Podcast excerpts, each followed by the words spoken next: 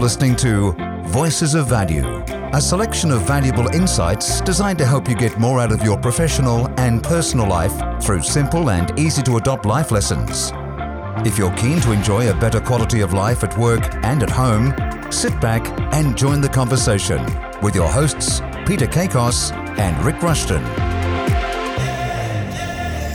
Voices of Value, Rick Rushton here with my good friend Peter Kakos. Pete, welcome. Thanks, Rick. It's great to be here from a very special place in the heart of Peran in Victoria. And the epicentre of Pucker Up, which we'll give a very big plug to throughout our episode today, where we're joined by Wayne Schwass for those in non-AFL states, which I think our listenership is pretty minimal, let's be candid. I mean, most people love our AFL sort of references, but for anyone who's followed AFL football, Wayne really doesn't need too much of an introduction. Had a stellar career with the North Melbourne Football Club, went north to Sydney, is now a media analyst for Triple M, does a lot of work throughout the media on football, but really his passion is talking about the challenges with mental health and how he can be not just a catalyst for change around that, but he facilitates a lot of great learning programs and makes sure that it is top of mind for everybody. We didn't start this podcast, Pete, really wanting it to be a mental health production, but we seem to be finding the more we find successful people, there seems to be an undercurrent there of people who have found their success through dealing with adversity. Absolutely, and it's a really important thing to sort of get a grasp on, and I think you and I are just sort of learning at the infancy stage, aren't we, learning so much more about it, and it's great to have someone like Wayne on who is going to enlighten us even more on, I guess you call it an epidemic now in Australia. And well, given the numbers don't lie. It's just absolutely frightening, and what's been reported and so forth. So, and also to be a part of, just to be next to, fellow North Melbourne fella as well. Let's move on that very quickly. It's been a challenging time for your club this week, but obviously blue skies ahead in that North sort of scenario, the kangaroo scenario. But the comment that I think made me absolutely resonate with Wayne when I first heard him speak was, if someone comes in with a plaster cast around their arm, they've got a broken arm. No one comes in with a plaster cast around their head, yet they could have a challenge with their mental setup. And so it was absolutely imperative that we got the great Wayne Schwass online today. Absolutely. And it's certainly on the back of, say, a Herald Sun article only a couple of days ago where the 6 Australian men commit suicide every day. And a new report has just revealed that another 30,000 men every year call an ambulance when attempting suicide or even just when having suicidal thoughts. It's just frightening, and 10,000 men a year present to hospital emergency departments in a suicidal crisis. It's a dark space. According to this new report. So it's a dark space, but we've got someone who can give us some light at the end of the tunnel, and it's not attached to an oncoming express train. It's someone who can give us the light of hope. And to that end, we'd love to welcome to the microphone Wayne Schwass.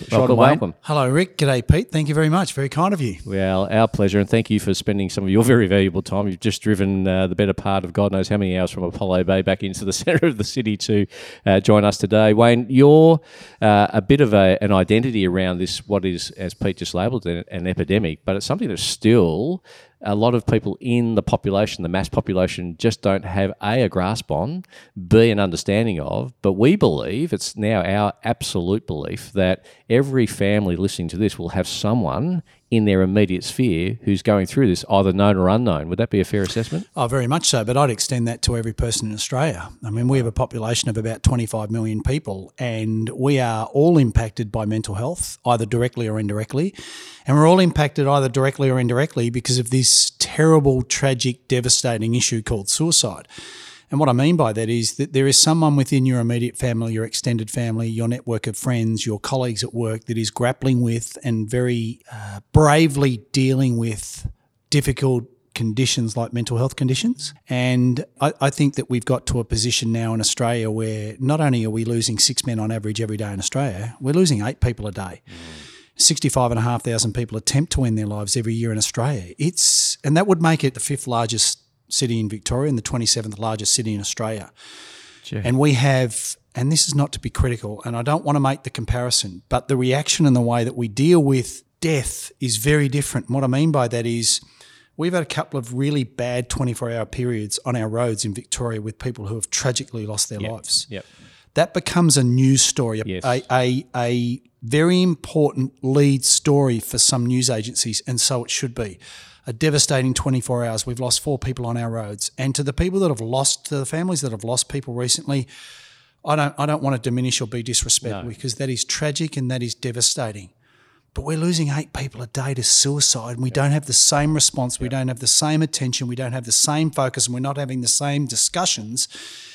And part of my daily motivation is that that needs to change, and I'm lucky with my organisation to have that opportunity every day to be part of these discussions, to offer hope, to offer a sense of connection, to offer a pathway, to offer an environment where people can feel confident that they can begin to talk about really complex issues so that they can get healthy and well again. Yeah, and that's when you hear those numbers, Pete, I mean, they just whacks you right in the face if you're not listening to that. I mean, I think I said to you yesterday, when I came home and I saw this news article about this mass stabbing in Japan, and I thought, gee, that's interesting. And it was like one person, I think, and 6 injured. And then you hear those numbers about 6 people dying every day. We don't even hear about it. And you're so spot on. I mean, death is a very touchy little subject. But when you look at those numbers, hear those numbers, and think that we're talking about the 5th largest city in Australia each year. Victoria, each year. We've got to really get this addressed, put it up there, because nothing's going to be sort of changed unless we get it on the agenda, literally. We can't expect to see the numbers go down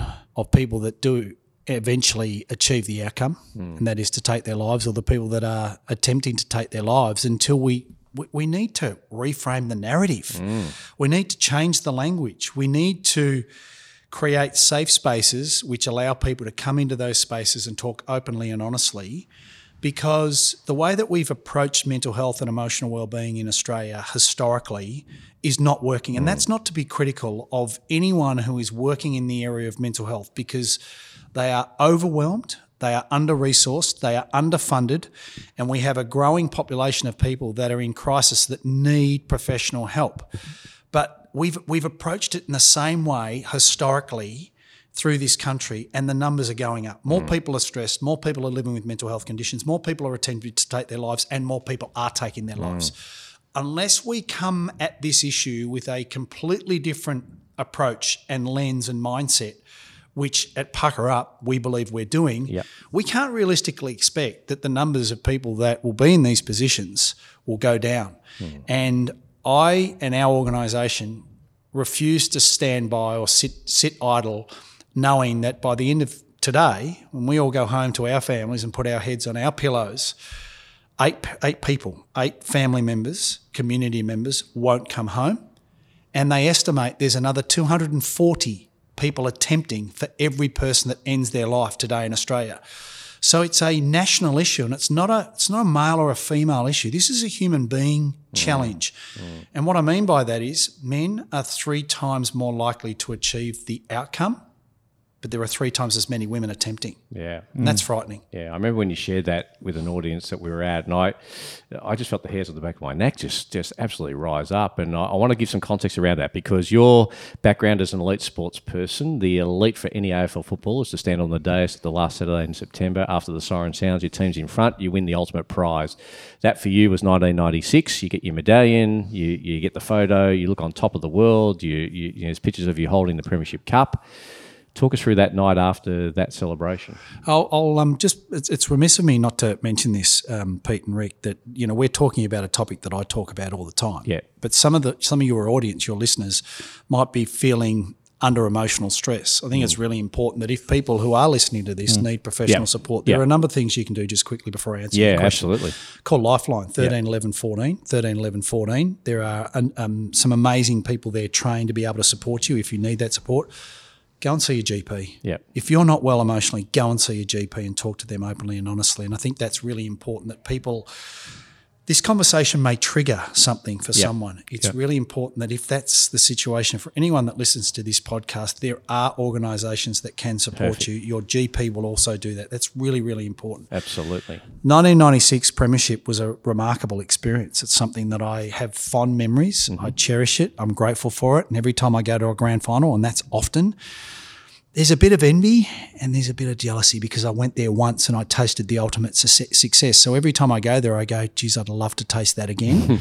96, I was lucky enough to be able to experience becoming a premiership player. But 2 years ago, I shared a post which shows a photo of me collecting my medal from Jack Dyer on the dais in front of 94,500 people, put my hands up and I smiled. On the surface, to everybody bar 2 people at the ground, everyone would have assumed, rightfully, that that must be an amazing experience. And it was. But the truth of that experience was that I'd just become a premiership player and played a reasonably solid game, but I was suicidal.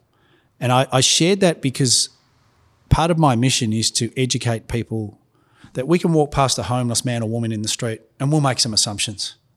They've probably got a mental health condition. They may or may not. Mm. But if you're a homeless person, you might have these conditions. If you're an alcoholic or you're addicted to drugs or you've gone through a marriage breakup, you're a high-profile AFL football player, or in the case of the richest man in Australia, James Packer, he's had to leave his job because he's got legitimate mental health conditions. Yep. Mm. I shared my post because I wanted to jolt people, to challenge them to start thinking a bit differently, and that is, it's not just the homeless person who might have these conditions. It can be a high-profile, successful, well-paid AFL football player that can be in the same position as somebody who's got no money who lives on the street. Mm. And it doesn't matter our experience. It doesn't matter about our material wealth. It doesn't matter how successful or how many mistakes or how many times we've failed. What matters is these conditions do not discriminate. Yeah, that's the reason why I shared the post. Yeah, and I think that's the powerful message here, that it doesn't really matter what your DNA gifts are, and it doesn't matter where your upbringing was or could be or what your opportunities are. It's basically an illness that doesn't discriminate, as you say. It's available to everybody. Well, I was well paid relative to the money that was in the game. I had a nice house. I lived in a really nice suburb, and I had a really nice two-door sports coupe car. So I had all of the things that people would naturally assume would make me happy. And when I began this journey of talking publicly about my experience, the question that I got asked the most, and I don't get asked this anymore, and perhaps that's a reflection on the audiences now not thinking that way, but the question I got, which used to drive me crazy in the beginning, was people would say, what did you have to be depressed about? You're playing footy, you're well paid, you're doing something that the rest of us don't get the opportunity. It's a pretty typical response, isn't it? It is. But my response was always the same. It's got nothing to do with the money that you earn. It's got nothing to do with the job that you're doing. It's got nothing to do with being an AFL football player with a profile, being applauded and admired for what you're doing on a sporting field. Material possessions don't make us happy. What I've learned is that money gives us one of two things: choice.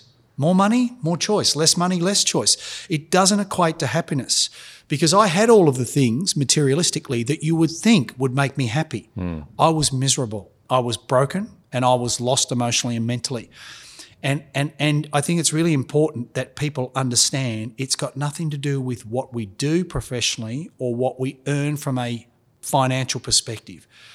Because how else do you explain that James Pack has more money than any of us in 10 lifetimes, and he can't deal or work professionally because of these significant challenges that he's got? And it doesn't matter about the badge on your car. That was the same car that you pulled across on the Monash freeway and just started bawling. You didn't know why. And the two people who knew on the day when you were getting your medal was my wife and my doctor, Harry Unglik, who I spoke to again this morning. Those two people kept me alive. There you go. And so Harry was the doctor at North, yeah? Yeah, for 30-odd years. He's a man that I love as much as my dad because of the role that he's played.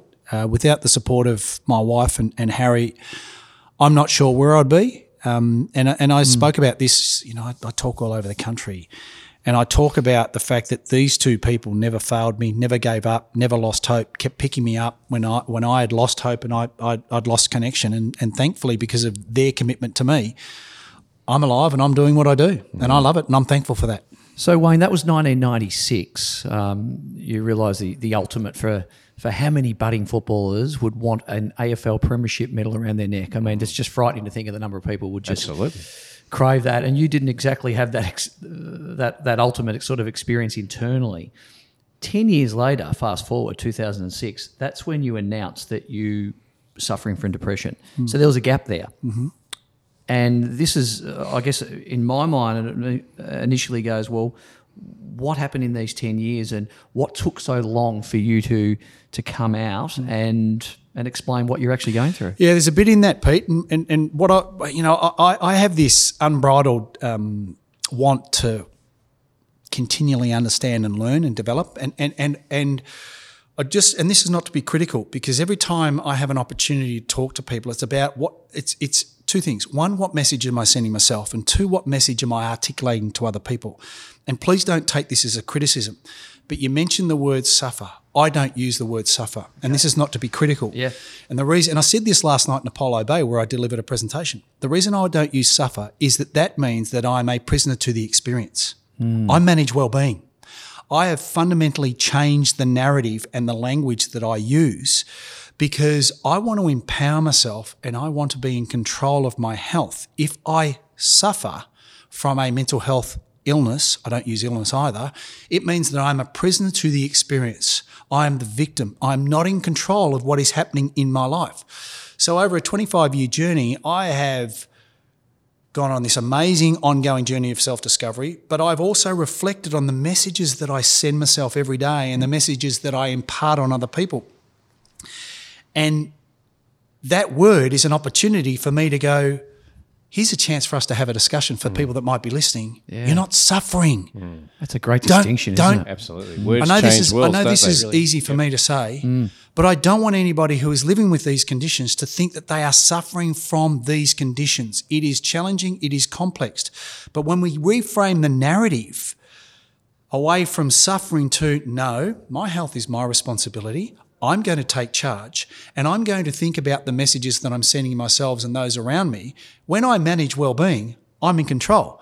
What that really means is I write the narrative moving forward. The narrative behind me in the past is not determining what is happening in my life. That's a really important lesson that I've learnt, and it's been a hard lesson, and I'm glad you brought it up. Yeah. And I know the intention wasn't anything untoward, but if I don't live these values every day, then I'm nothing more than a hypocrite. And I'm glad that that word was used, because it's an opportunity to share with your audience that, no, reframe your narrative, put yourself in charge of your own health and well-being. The other reason, the other word that I don't use is illness, because I think that's a sentence. It's negative. It means that, again, am I ever going to get over this? We manage health all the time. Why aren't we prepared to allow ourselves and give ourselves permission to manage our well-being all the time?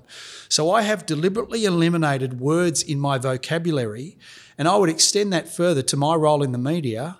I have fundamentally changed the way that I comment on AFL football because I work in a space. If I'm not consistent with the way that I speak every time I'm in front of a microphone, then I'm a hypocrite. Yeah. So these are things that I've learnt over the period of time. And I'm sorry to go off on that tangent. No, it's a great point, because the mental well-being was something I took away from your talk, that I thought, just how powerful is it that words change worlds? Just shifting that sort of phraseology gives you some hope. How long did it take for you to understand it, acknowledge it, put your hand up, I need help? Your beautiful wife now, but she wasn't then, so she had every chance to say, wow, this is all too tough for me. So it was pretty brave in many respects to put a public face to what you're going through at the time. Yeah, so if I go back to answer that question, I think it's important to go back and give people context. So when I stood and collected my premiership medal in 1996, I was 3 years into my battle. So I was diagnosed on the 9th of August 1993 with depression. Wow. 2 weeks before that, I was driving home from a training session on a Monday night. It was 9 o'clock. I was vice captain to Wayne Carey. One of the toughest. One of the best player I've ever played with or against. Yeah. So I was 97 games into my career, 3 games shy of 100 games, vice captain, 5 years into my career, and on the surface, performing, functioning, successful, confident, arrogant, cheeky, all of that sort of stuff. So still no one knew around you? No, no one knew, and I didn't know. So I'm driving home on this Monday night, 26th of July 1993. Arden Street to where I was living was about a 20-minute drive, and halfway home at a set of traffic lights waiting for them to go green, and I burst out crying. Now, I was wearing a cap this night, and it's pitch black dark, and this might be hard for your audience, but I'm going to illustrate what I did. I had a cap on, and I grabbed my cap with my right hand, and I grabbed the peak of the cap and I tilted it down to cover my right-hand side of my face, and I pointed my head inboards in the car. And the reason I did that was the fear that came over me of anybody else outside the car seeing me emotional, seeing me cry, recognising who I was, and then making a judgment. Why is he crying? He's soft, he's weak, he's a sook, that's poor.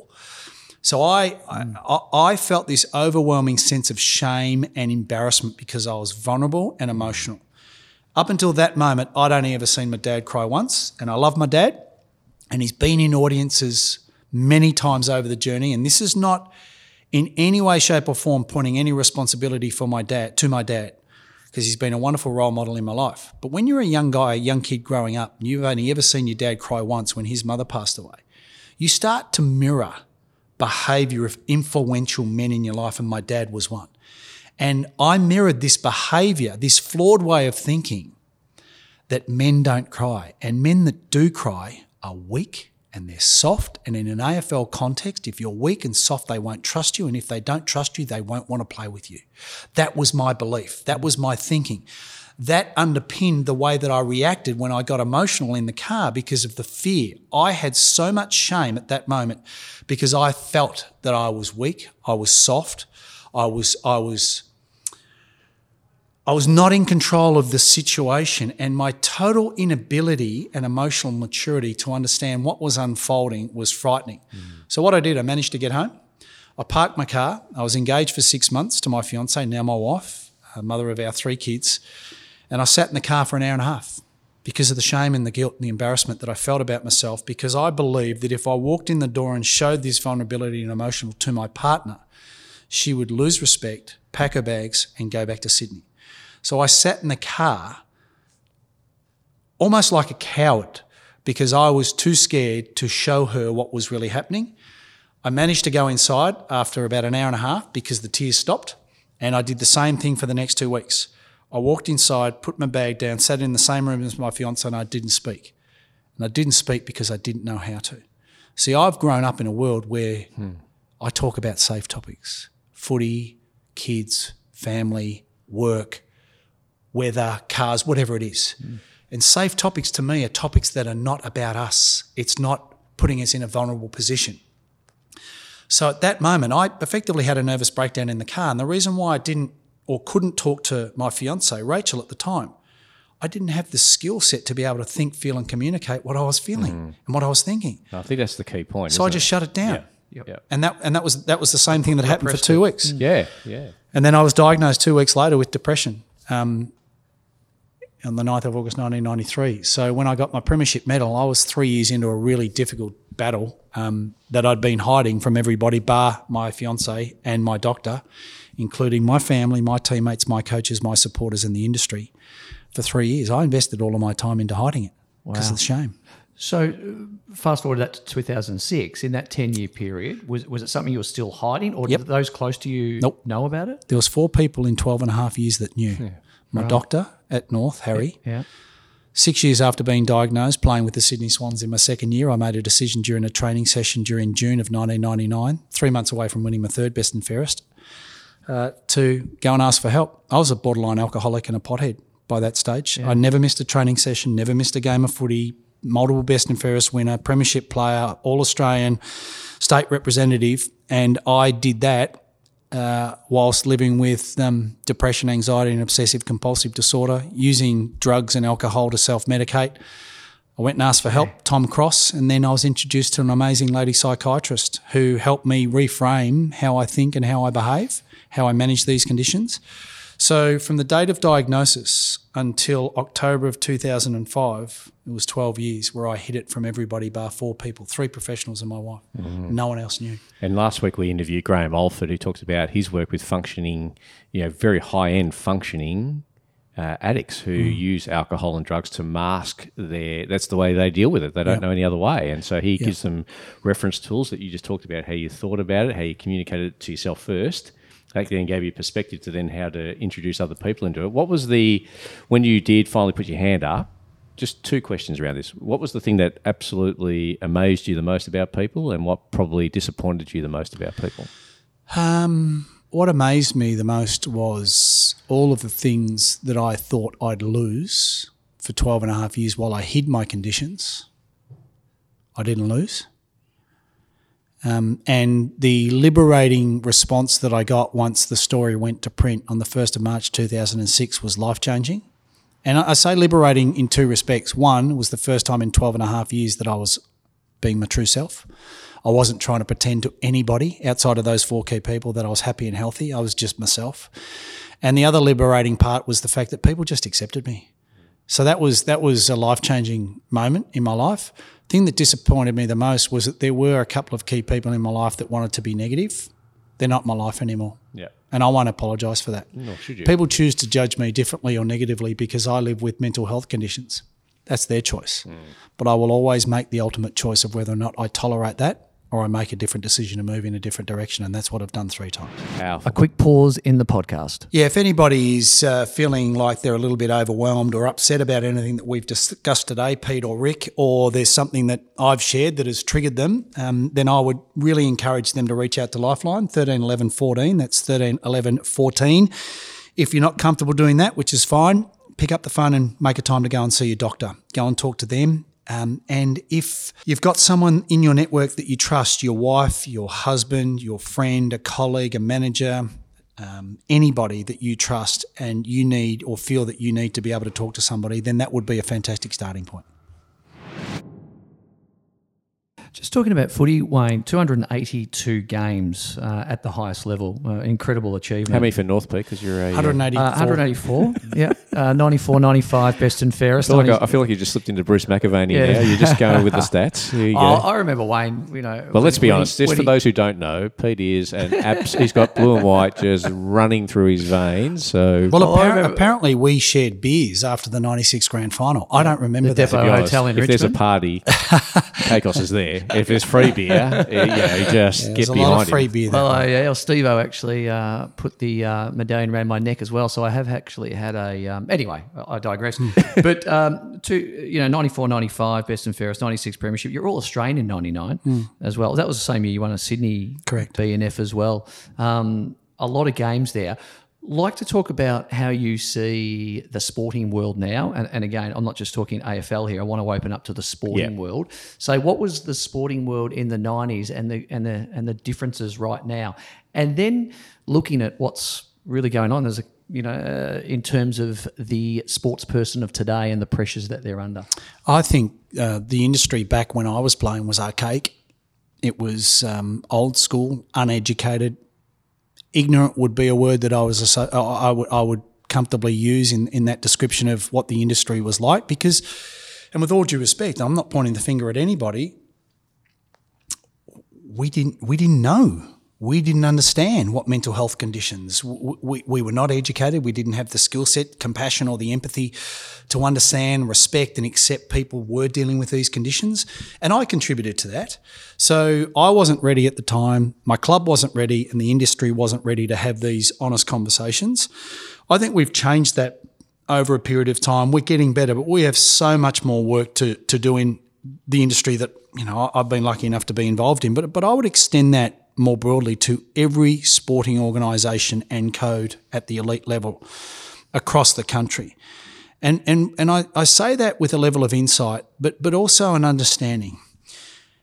When a 17-year-old skinny kid from Warrnambool called Wayne Schwass comes in the door at an AFL football club, or any kid for that matter, what we do as an industry and a code is we incubate that kid into an environment that gives him the best opportunity to maximise his natural talent, his skill, his aptitude and his willingness and determination to become the best footballer he can be. And this is the same for female sports and female athletes. But the focus is almost exclusively on how do we support the athlete. When we look at a human being, there's the athlete part of them, but then there's also the person part of them. Yeah. And I see too often, and there's still examples all the time in our industry and other industries, where we wrap these individuals into an environment that gives them the best opportunity to be the best athlete. And that's fantastic because that's their chosen career.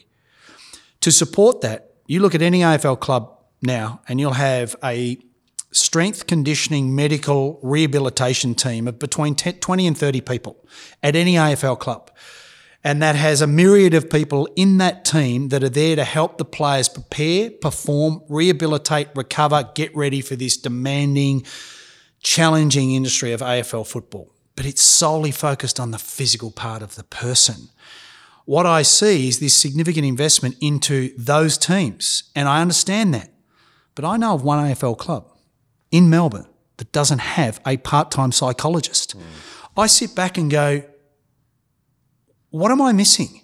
We support the physical part of the person, but we're not supporting with the appropriately qualified and skilled resources, psychologists, psychiatrists, welfare officers, properly trained and qualified people. Yep. We're not putting those same resources into our football club to help players and people deal with stressful situations. I was taught, educated and helped to deal with stress in one area of my life and one area only, on a footy field. Yeah. And make no mistake, it's stressful. Yeah. It's combative, it's confrontational, it's all of those things. So it's 2 hours a week. It is. But I could cope in that environment because all of my training and education helped me cope. The 1996 grand final, I was privately hiding depression, anxiety and obsessive compulsive disorder. I was suicidal and I was able to play and function in the biggest game of my sporting career because I had a skill set and a toolbox which allowed me to cope on a footy field.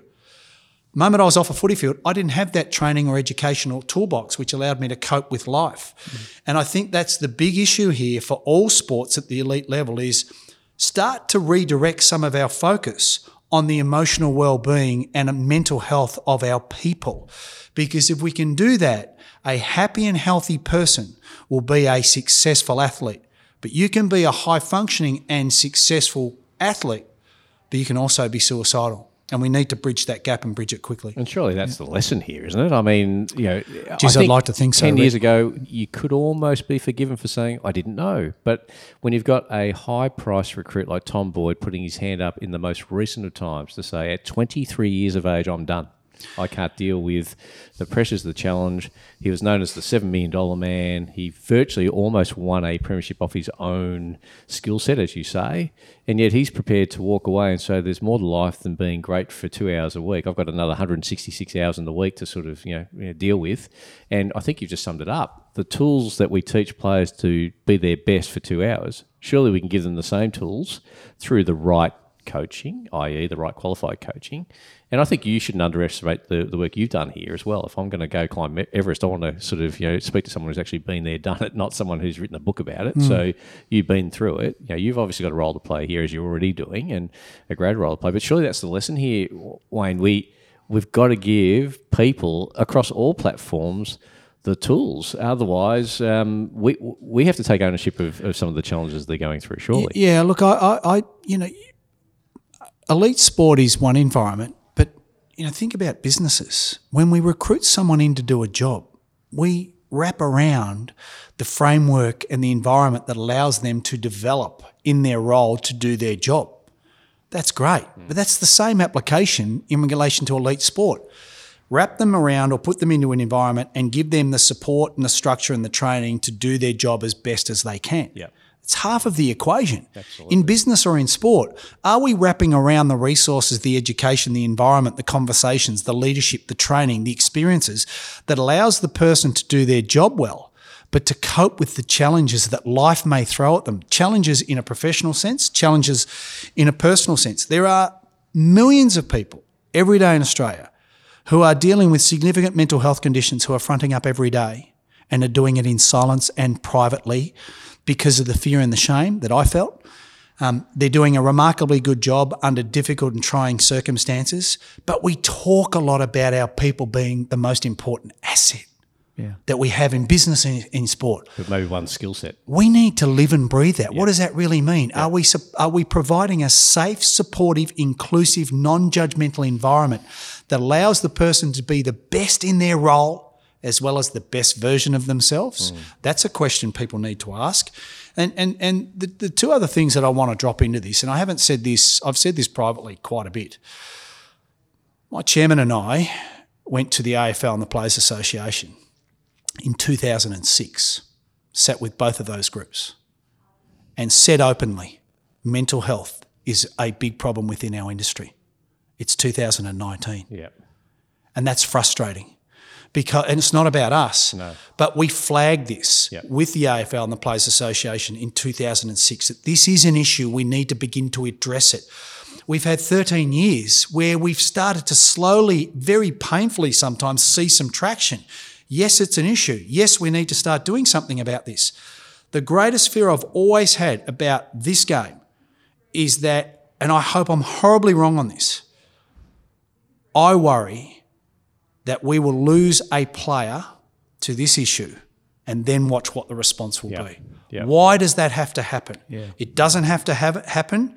There have been some situations where we've had players who are clearly unwell.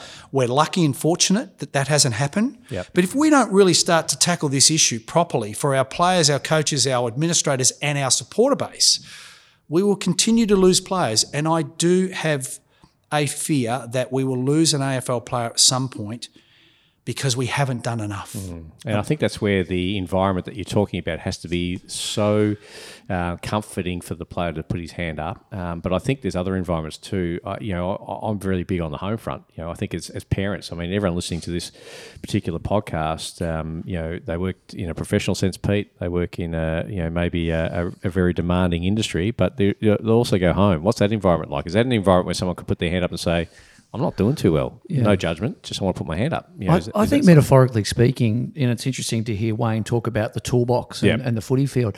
Well, the footy field is the boardroom to a lot of business people, and they've got their coping mechanisms, they've got their toolbox, they're somewhat different people within the office environment. Well, people aren't always their behaviours, are they? Well, that's it. But so, then you're right. Then what are they taking home? Yeah. Well, that's the thing I'm sort of really passionate about because, we're into holistic stuff, and, this podcast has really grown legs around this particular topic because we're now passionate about it. Rightfully so. And we've come to the point where we believe that the more discussions like this that are out there can only give the right environment for people to put their hand up and say, I'm not doing that well. Mm. Here's the thing that I'll ask both of you.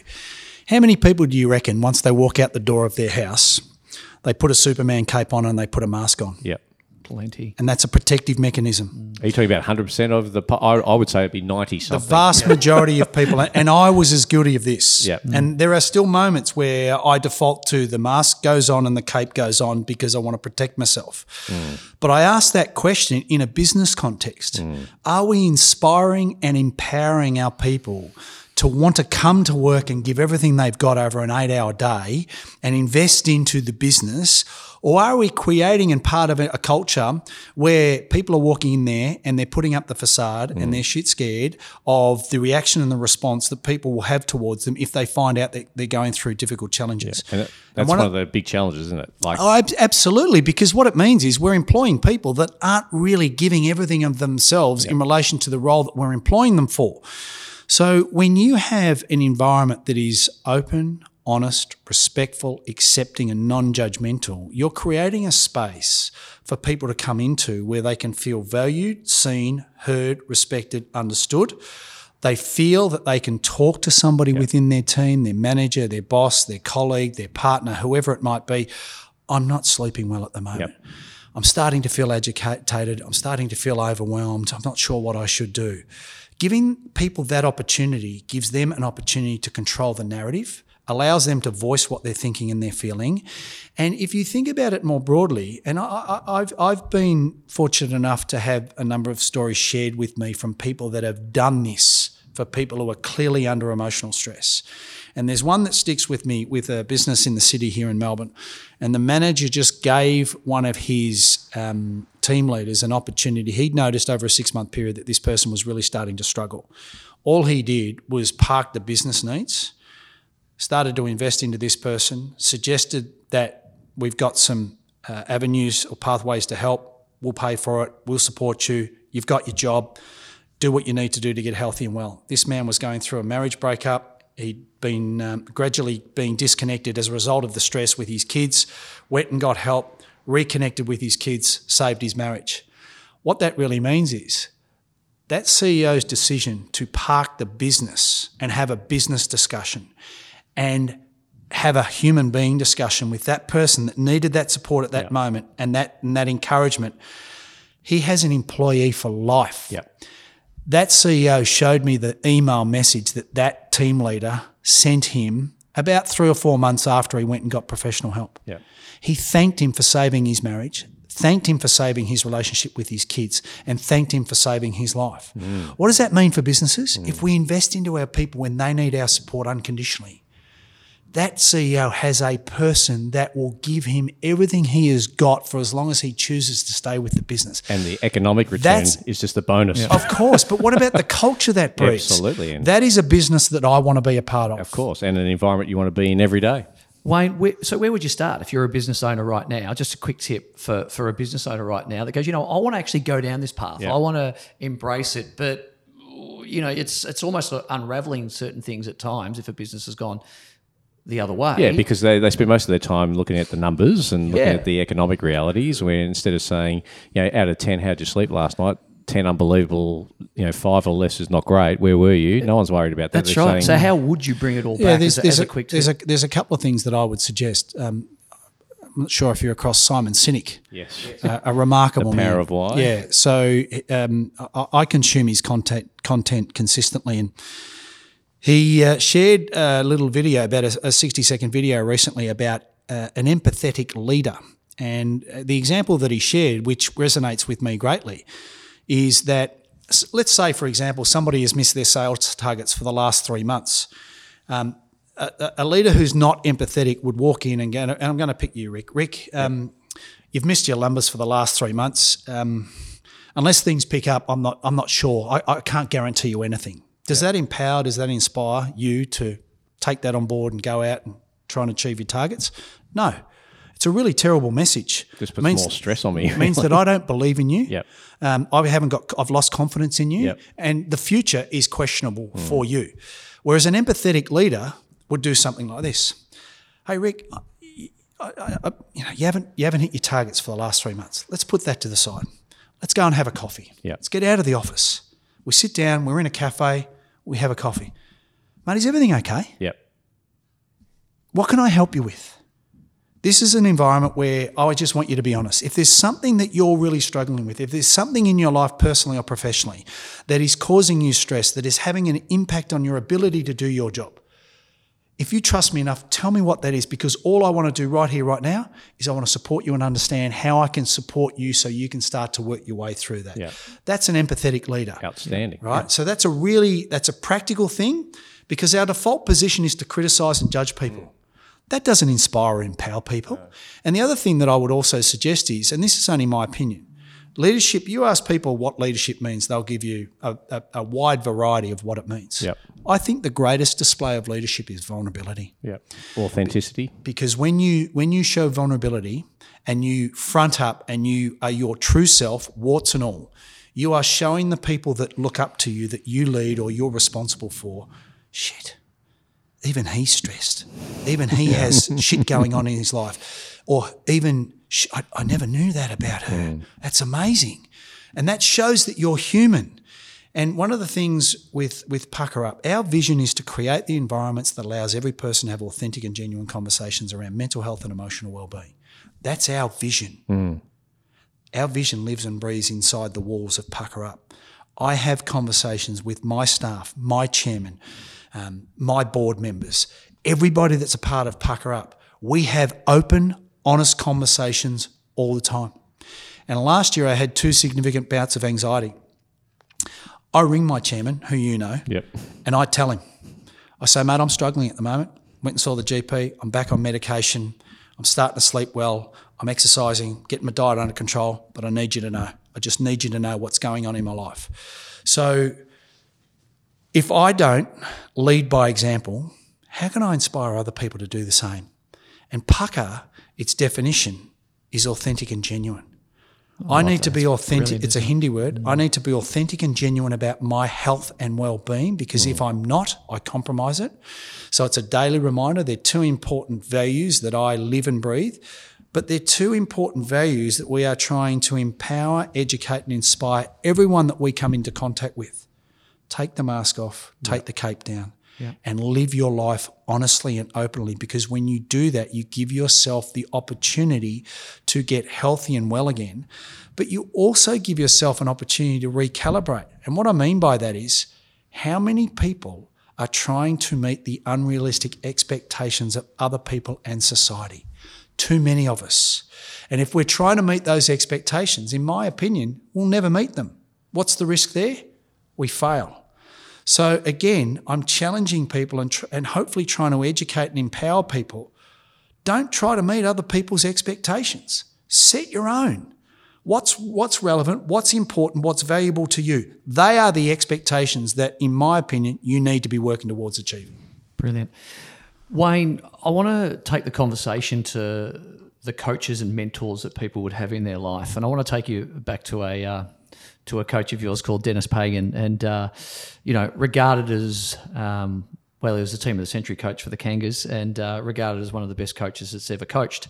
He coached you for a big part of your career, didn't he? From the under-19s? 11 years at senior level and 2 in the under-19s. Yeah.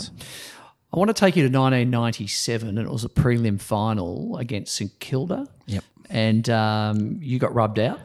Yep, you were rubbed out for that game, and same with Glenn Archer.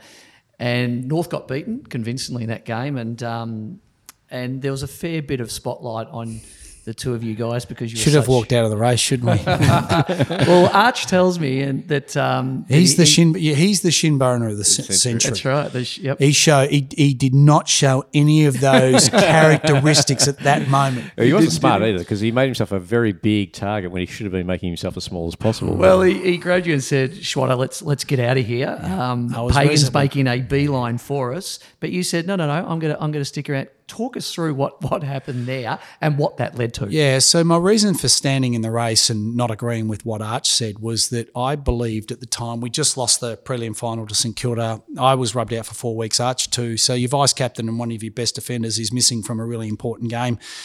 And when Arch said, let's go, I said, no, let's stay here because my thinking, which I thought was really rational, stay in the race, Dennis will see us, he'll give us a clip and then he'll walk inside and he'll give the blokes that actually lost the game the biggest clip. It didn't work out that way because unbeknownst to me, I'm standing in the race thinking the whole time, at least Arch is with me here, he's going to wear some of this and we'll be okay. I didn't realise that my focus was watching Dennis walking from the coach's box across the ground, getting to the bottom of the race where he just launched. By this time, Archer's gone down the race, walked out onto the ground and was behind all of the players. And when Dennis started, I saw Arch and I said, are you kidding? I said, mate, we're in this together. Dennis started, and rightly so, it was a fearful spray and people have seen the vision.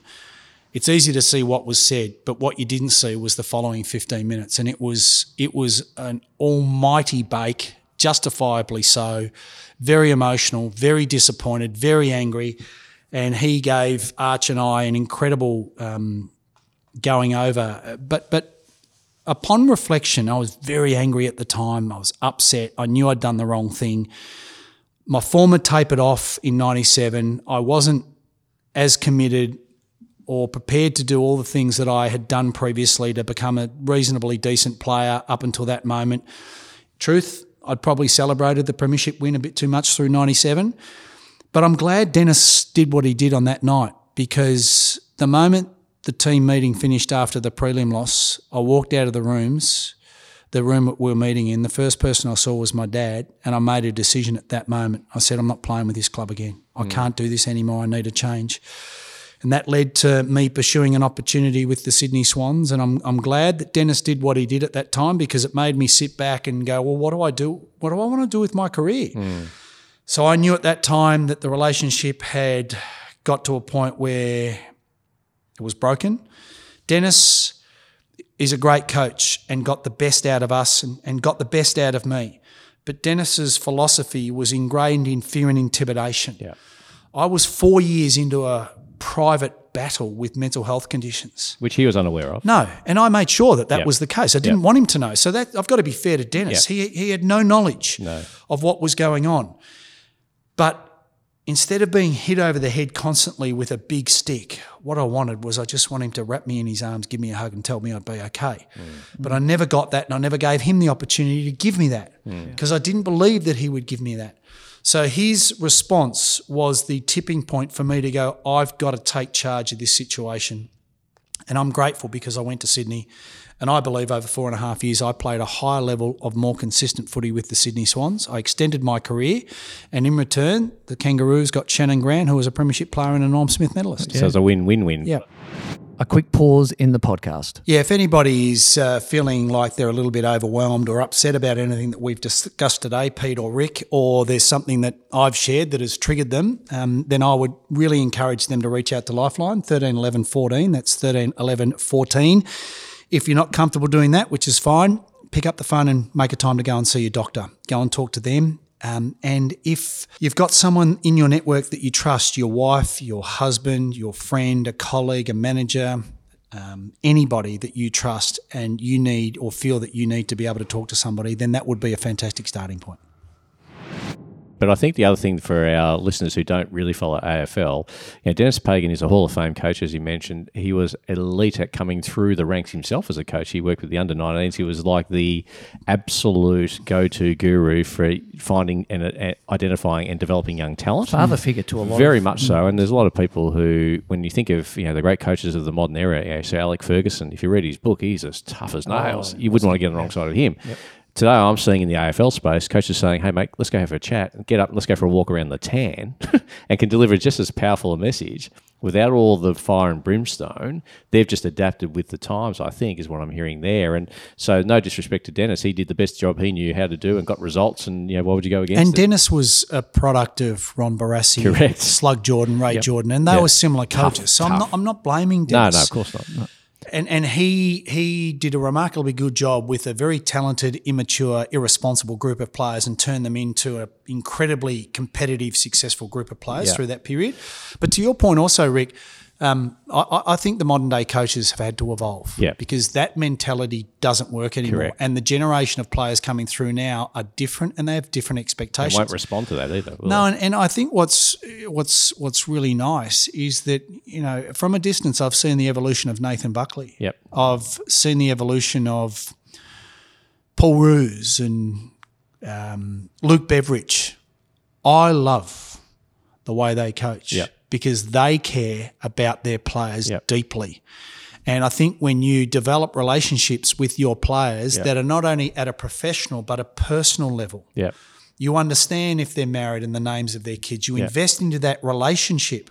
What you're actually going to get in return is manifestly more, significantly more, because all players, in my opinion, want the love and acceptance and respect of their coach. Mm. If you invest into that with each of your players to the best of your ability, your players will go above and beyond for you as a coach. And like you, I'm observing a lot of those from afar. I get the great fortune of observing Bucks up close, and everyone who knows me well says, man, he's just changed over the last year. I say, well, you know what? It's been a journey. Probably about a 7-year journey. And he even said on this program that, you know, with maturity and with experience, you'd like to think you're rough, you know, rounding out some of the edges and you're developing along the way. But what I think is really important now is I see local footy, I see local netball, I see local sport that my kids have grown up and gone through from the coaches who give the fire and brimstone, trying to sort of vicariously live through their children and try and maybe be like their coaches they idolise, to see them become far more consultative, to say, hey, little Johnny, little Jill, what's it going to take for you to have a successful year? The scoreboard, let's not worry about that. What would it take for you to have a cracking game today?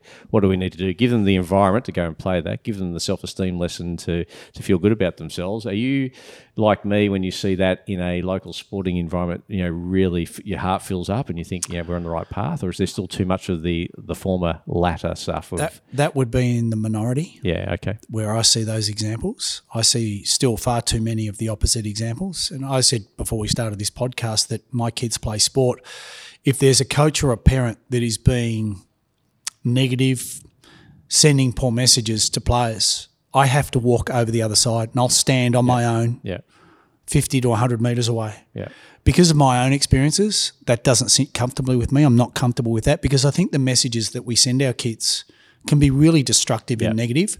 And I'll share a story with both of you. I got invited to deliver a presentation a couple of years ago to all the junior coaches in the town that I live in, and delivered the presentation, opened the floor up for questions, and I had the two co-coaches who were coaching the under-16 teams.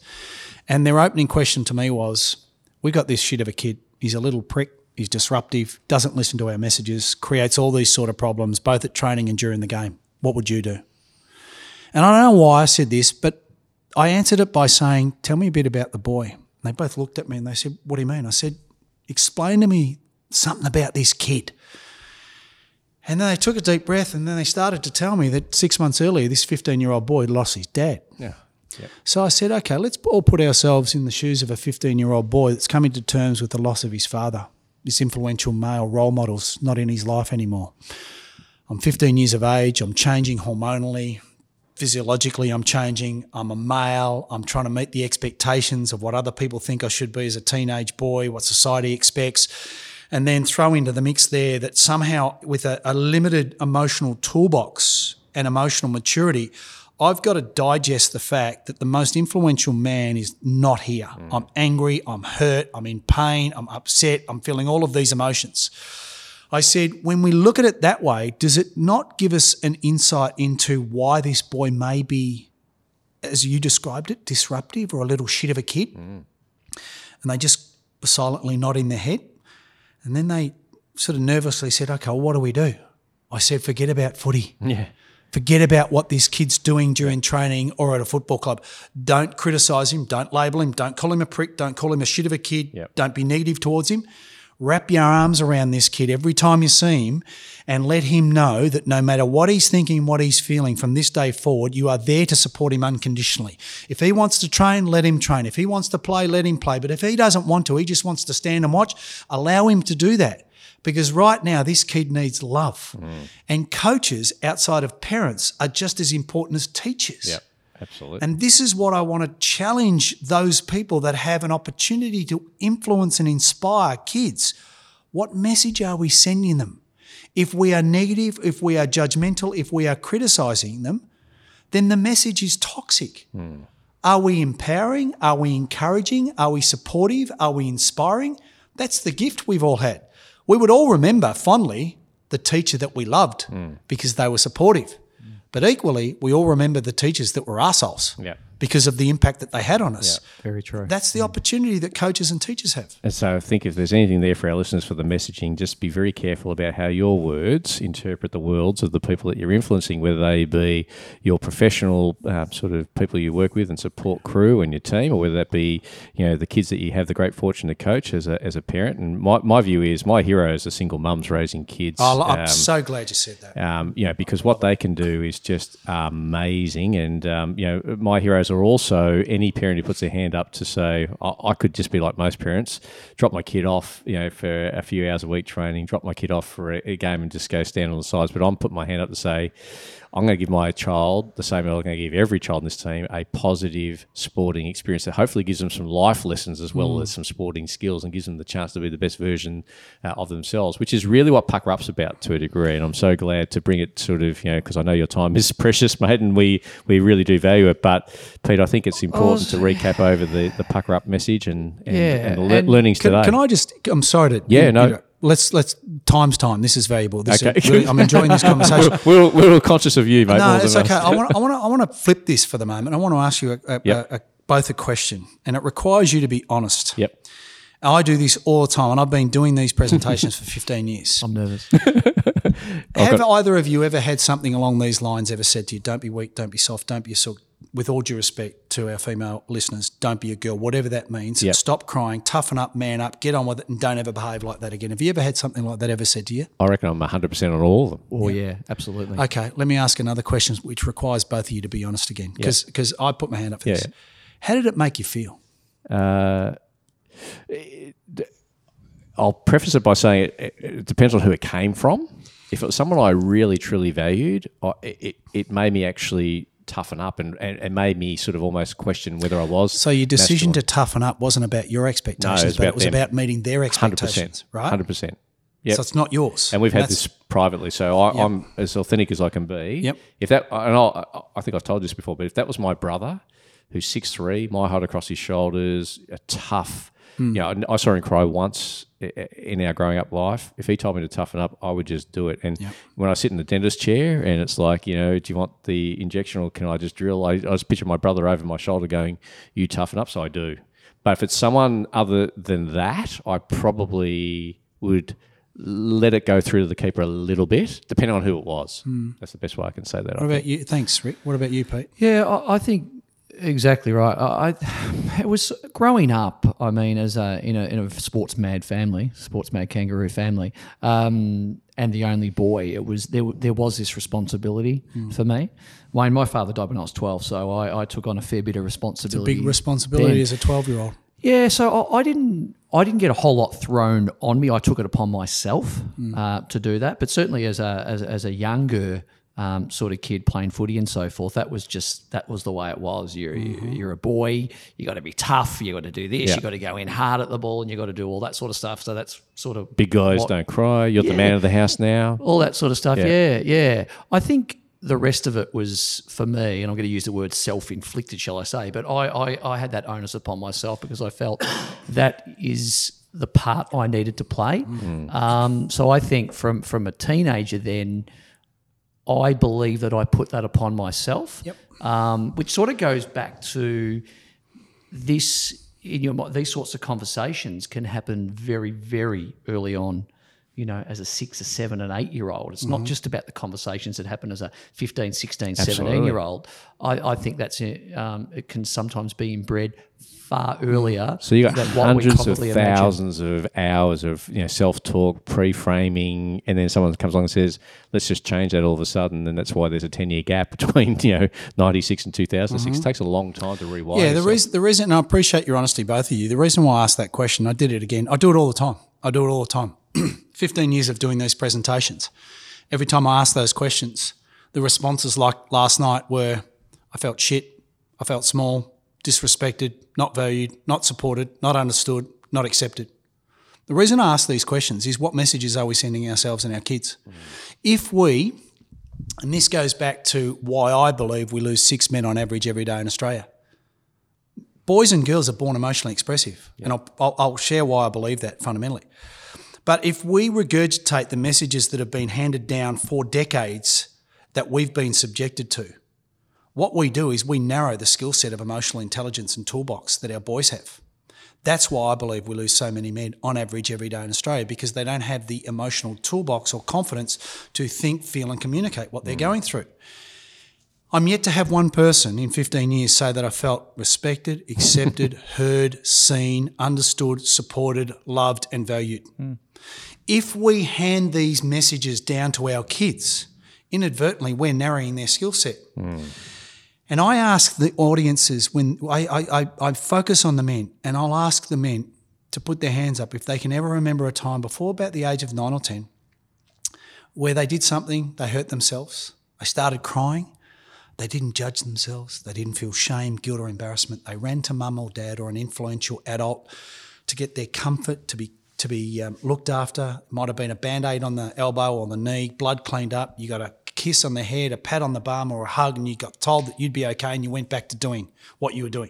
Every man always puts their hand up and goes, yeah, I can remember a time like that. Mm. And then I ask, who's carried that way of behaving through as they've got older? No one. Mm. Why do I share that? I share that because I'm absolutely convinced boys and girls are born emotionally expressive and connected because men put their hand up and they can remember a time where they were that way. Yes. But then they stop behaving that way because of expectation. Men are meant to be tough, stoic, resilient. You don't cry, you don't show vulnerability, you don't show weakness, because if you do, you lose respect. That is fundamentally flawed, and to be honest, it's bullshit and it's killing men. Mm. And this is why I passionately believe in the work that we do. We need to change the narrative. The definition of masculinity is taking men from families and communities every day in Australia. Where's the book written by the author, published in what year, that says a man can't be strong, stoic, resilient, tough, hardworking, reliable, a leader, a decisive, an influencer and a role model, as well as loving, nurturing, caring, empathetic, ability to listen, ability to talk and ability to cry? Crying is a way of coping when we're under stress. But what's the first word that most of us say when we cry in front of someone else? I'm sorry. For what? Yeah. For what? We apologise because it's making the other person uncomfortable. Mm. Stop it. Mm. We have nothing to apologise about. We cry because we're hurting, we're under stress. It's a natural reaction. But we grow up in an environment and a community and a country that goes, that's not acceptable. Mm. Cut it out. What the message is really saying is disconnect emotionally. Yeah. What's the issue there? When we're under emotional stress, if we've disconnected emotionally, we have no capacity to ask for help or to feel, think and communicate what's going on. Mm. Gee, we need to reframe it. That's so powerful. We need to reframe it. When I hear that, Pete, what I hear about Wayne, and if you hear anything throughout all of this interview, listeners, I'm sure you would have heard that Wayne can go to specific dates, specific times when he's had the breakthroughs and the experiences, and he's done two things all the way through. First of all, he's owned up to his part in them. Second of all, he's looked for advice advice and help from those that are more perhaps skilled in that area.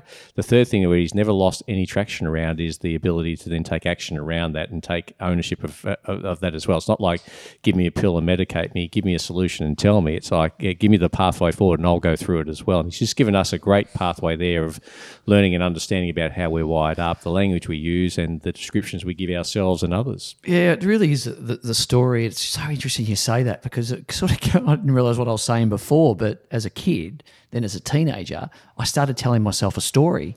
Now, I don't know. You've got me thinking now. I don't know where that came from, but I started this story in my head because as a kid I was a certain way. Then as a teenager, all of a sudden, click the fingers and where did that actually come from? Where's the expectation? And they say, you know, the most important words you say are to yourself, about yourself, while you're alone by yourself. Yeah.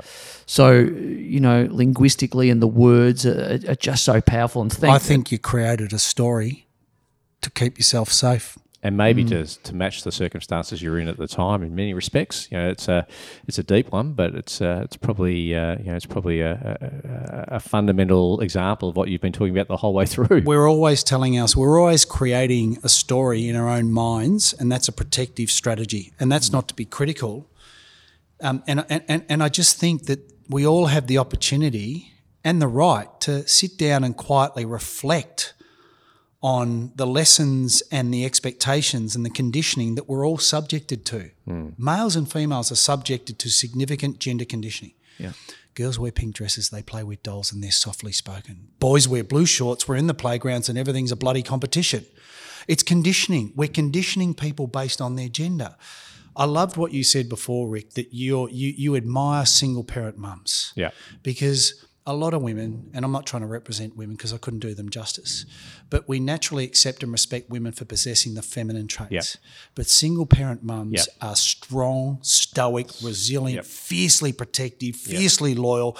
They're the breadwinners. They're the protectors for their children. They are some of the most amazing people that live in our communities. Couldn't agree more.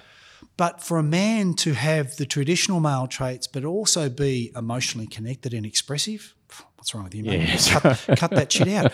That's not right. It's grossly unfair. And this is why I believe we all need to think about and question the narrative.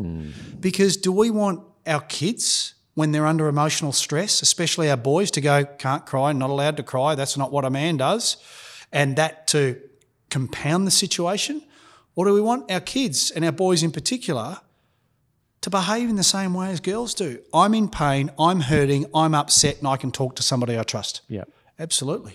And I think, you know, this in a way of wrapping up, Pete, I mean, I think for us, we're passionate about this topic because, you know, so many people we've interviewed in the, what is it now, nearly 40 interviews, from the outside looking in, you go, these are successful people. These are just, you know, economically doing incredibly well. They're achieving the highest levels. And, you know, we've interviewed Olympians, we've interviewed sort of, you know, elite players, elite business people.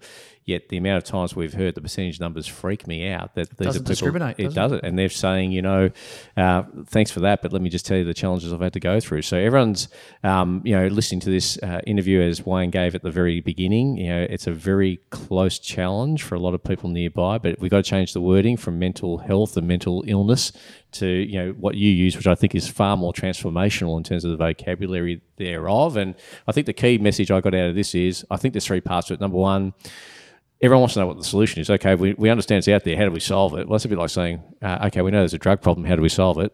There's an alcohol problem. How do we solve it? It's not as simple as saying identify the problem, then solve it. I think the first thing we've got to do is acknowledge it's out there. Number two, discuss it more, as we're doing here, and through that discussion will come the thinking that allows us to, I mean, I've just had three breakthroughs today just being part of this interview. I can't wait to re-listen to it again and make sure that I absorb those lessons. Pete? I love the your vision at Pucker Up, Wayne. You know, the first part of the vision is to create environments.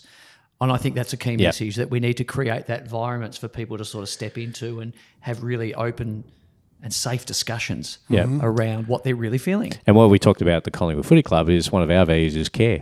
So if we actually – and those values that we set in when the leadership group back in 2013 came up with the side-by-side, they were all very male-dominated, you know, excellence, resilience, you know, all that sort of stuff.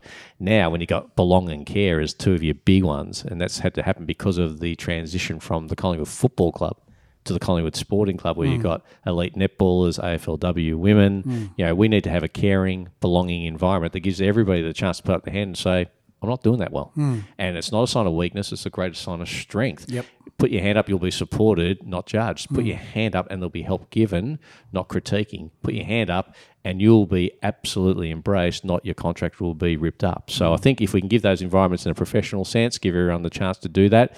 Can I really say this as a passionate husband, parent, you know, as someone who loves the next generation of Australians coming through? I think we need to set this up in the four walls we call home, whatever that looks like. Make sure we're giving an environment that doesn't make, you know, little Johnny or little Jill or little Akmal and little Ingrid. It doesn't matter who they are. It doesn't matter the background. Give them all the chance to be the best versions of themselves by having that open dialogue, by giving that caring environment and giving them the lessons that I think, you know, Wayne shared so much throughout this interview today.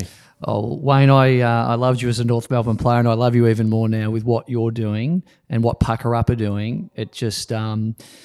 It's incredible, and it's such an important thing that you're doing. Is there any last words that you want to sort of share with the listeners? Oh, look, I appreciate the chat. I really do. I've thoroughly enjoyed it. There's a couple of things that I just want to circle back on, and that's to pick up a couple of things that you said, Rick.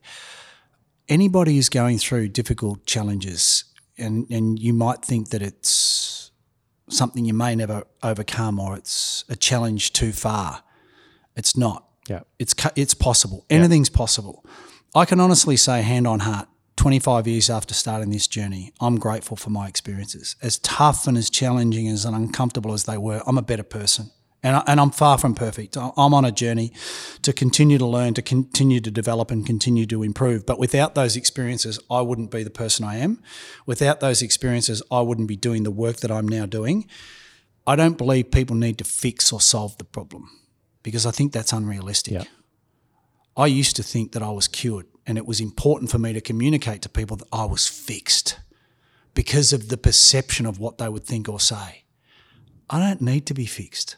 I'm on a journey, and it'll go for the rest of my time on earth. So I manage well-being. I'm not trying to find a solution. I'm not trying to find a fix. I don't drink alcohol because I can sleep better. I exercise a lot, I eat healthy, I talk to the key people, and when needed, I go onto medication.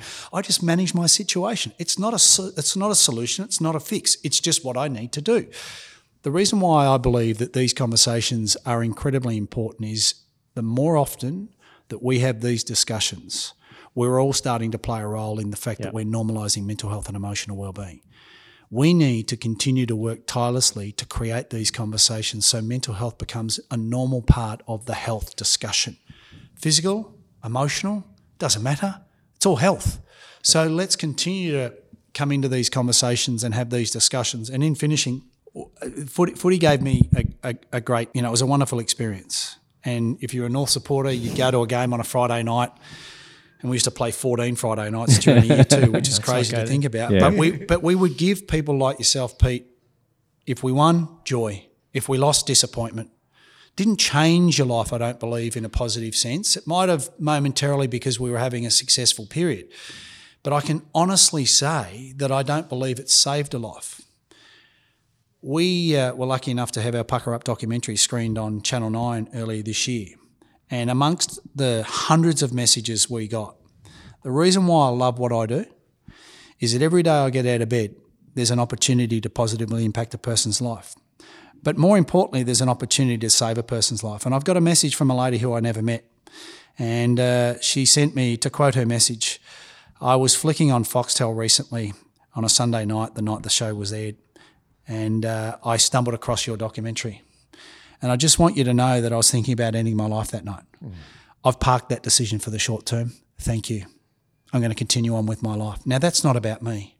That's about the work of Pucker Up. That's why we do what we do every single day, because it is changing and saving people's lives. There is a mother, a sister, an auntie, a friend, and a wife who is alive, participating in life, sometimes challengingly, with her family and her friends, and I'm so thankful that we have the opportunity to do that for other people. Wayne Schwass, you've been inspiring. Most importantly, I think you've helped us all make that shift straight away from mental health to mental well-being. If we can support people in that, anyone listening to this, If you think that it's too dark, there are no answers. A solution is a phone call away. The Lifeline line that Wayne 13 11 14. I was about to do it, but there we go. 13 11 14. If you can't get your phone going, if you don't have credit on your phone, tap someone on the shoulder, put your hand up. You'll be surprised how many more people will be there for you if you just ask for help. It's been an absolute pleasure to be with Wayne. Pete, your final wrap up. Because look, I just want to say thanks, Wayne. It means a lot to Rick and myself, and I know it's going to mean a hell of a lot to a lot of listeners out there. And please, share this with as many people as you possibly can, because this is a message that well and truly needs to be spread. And, we need to create these environments, as Pucker Up says, for every person to have genuine conversations about mental health and emotional well-being. So, Wayne, you've been incredibly generous with your time. We absolutely love what you're doing, and good luck. And just in finally wrapping up, don't just share it with your family and friends and loved ones. Share it with those who you think might need it. More importantly, share it with those you don't think need it, because they're probably the ones who need it the most. This has been Rick Rushton with my good friend Peter Kakos and our very special guest, Wayne Schwass. Pucker Up. We'll have all the details on this episode, the links to get in touch. If you want to support them, I think we created a sponsor for the Gravia Media Lunches coming to Pucker Up, I think. So we don't do this for the money, but we still take the money if you want to donate to Pucker Up, because it's an organisation doing amazing work. Wayne Schwass, thank you so much. Thanks, Rick. Thanks, Rick. We trust you enjoyed listening to Voices of Value, a shared conversation between Rick Rushton and Peter Kakos. Their views are not necessarily those of the wider world, but they should be. If you're keen to enhance the quality of your life even further in the future, you can subscribe to the show on iTunes, Stitcher, Spotify, or your preferred podcast source. Our website is voicesofvaluepodcast.com, and we welcome both your feedback and ratings on the content we provide. Join the conversation again next week when Peter and Rick continue the search for truth, justice, and the value-added way.